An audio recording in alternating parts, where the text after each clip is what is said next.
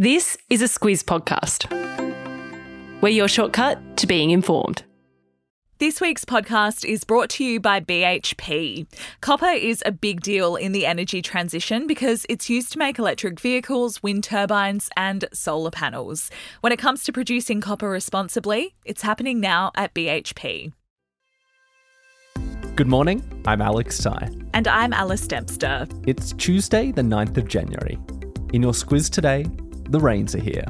Victoria deals with a dance party overdose. Aussies shine at the Golden Globes. And 2024's sidewalk hustle. This is your squiz today.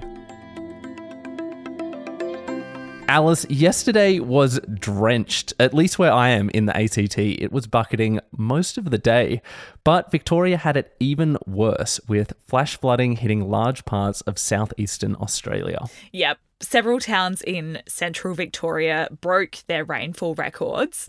Heathcote is one. It's about 110 kilometres north of Melbourne and it had 184 millimetres in 24 hours.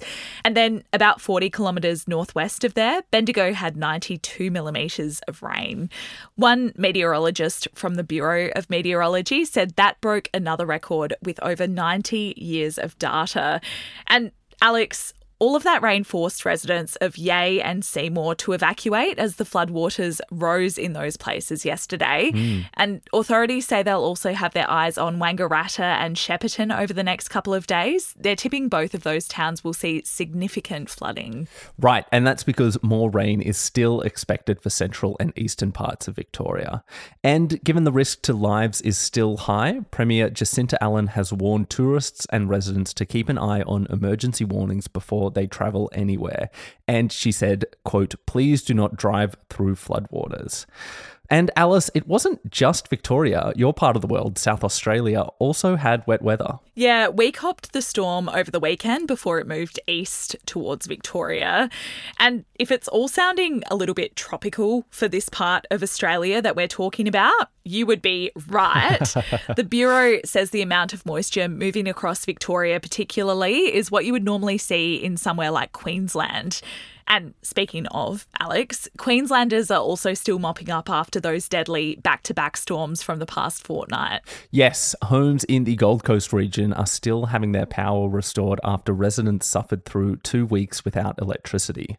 Queensland Treasurer Cameron Dick says the total damage bill for the state is at more than $2 billion, and he reckons it could take years to rebuild.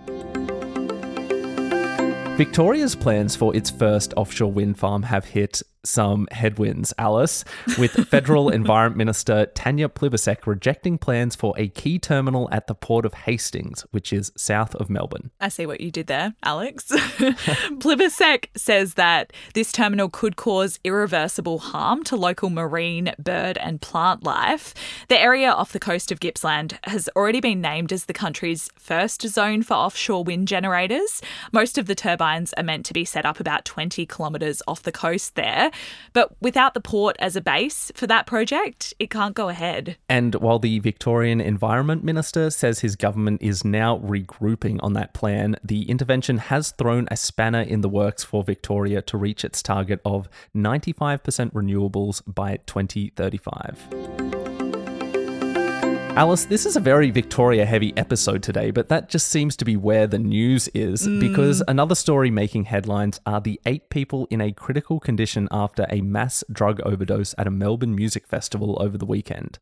Ambulance Victoria says that all of them appear to have taken MDMA. Yeah, Alex, you mentioned those eight people are in critical condition. In fact, seven of them have been placed in induced comas and needed breathing tubes put in. The event that they were all at was held at Flemington Racecourse, and pictures on social media from the night showed that the 10,000 attendees were dancing in the venue and were also making lots of complaints about the 32 degree heat. Danny Hill is from the Ambulance Union. He's called for pill testing in Victoria as a result of this mass overdose incident. And he says they have it in Queensland and the ACT already. But the Victorian state government is lukewarm on that idea of pill testing. It says it already spends millions trying to reduce drug harm at festivals and nightclubs. This week, our podcast is brought to you by Aware Super. As one of Australia's largest profit for member super funds, they have a range of helpful tools, like their My Retirement Planner, which allows you to see how much you'll need for retirement and provides an easy to understand plan of how to get there. And better still, it's free for all. Read the PDS and TMD at aware.com.au. Alice, we flagged this yesterday, but it was the Golden Globes yesterday, and everyone's favourite physics movie, Oppenheimer, certainly had a golden night. Yeah, the film won five awards in total, including Best Drama Picture and Best Director for Christopher Nolan. Barbie didn't get as many awards, though, but the team behind it did take out the trophy for cinematic and box office achievement. I don't think anyone could argue against that, Alex. and as for the TV shows, The Bear won the Best Musical Comedy Series, and Succession won for the Best Drama. And also, overall, it was a great night for Aussies. Sarah Snook won an acting award for her part in Succession, and Elizabeth Debicki also took home a trophy for her performance as Princess Diana in The Crown. And sure, the awards are great, the ceremony's great, but my favourite moment making the rounds on social media was the acceptance speech from Ayo Edebiri, in which she did not thank the people who were mean. It is a really great watch, and we've got a link to it in today's newsletter, as well as to a red carpet gallery gallery, so you can subscribe to the newsletter with the link in our episode notes. I'm not sure if this next story is for people looking to save time in 2024 or people looking for a side hustle, but the jobs platform Airtasker has said that more and more people are now paying others to line up for them.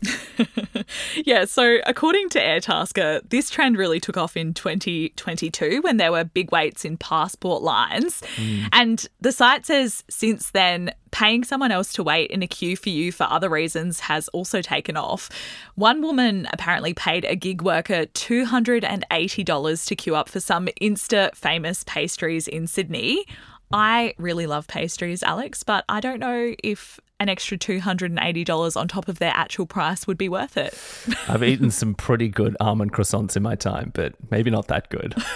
Another woman also forked out $233 to get someone in the virtual line for Taylor Swift tickets. Now, I do remember that line and how painful it was, but again, that is a lot of money to pay. Yeah, and again, that's on top of the actual ticket price, which is complete dedication. Squiz the day, Alice. We have got today an in house plug for the start of 2024, which is Kate and Claire's Year Ahead series. So, this is the series of chats with their friends in the news about 2024 predictions, as well as the stories that stuck with them from 2023. The first episode of this features Sammy J. He's the comedian and ABC radio host. It is a blast to listen to.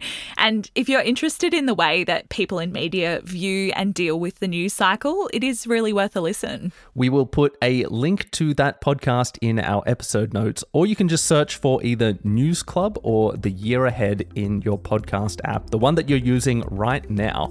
and while you're there, definitely follow the News Club feed in your podcast app.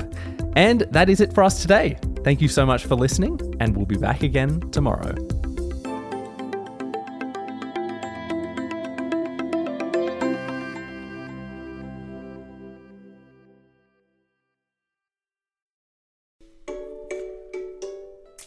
Hello, it's Bryce here from Squiz Kids.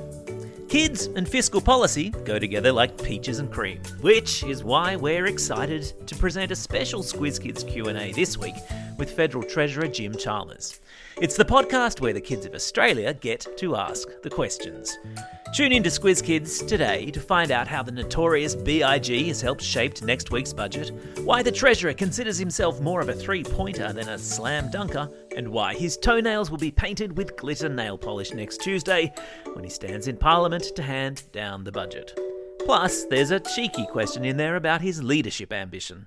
All part of our mission to engage kids in the wider news agenda. Check it out in the Squiz Kids podcast feed or via squizkids.com.au.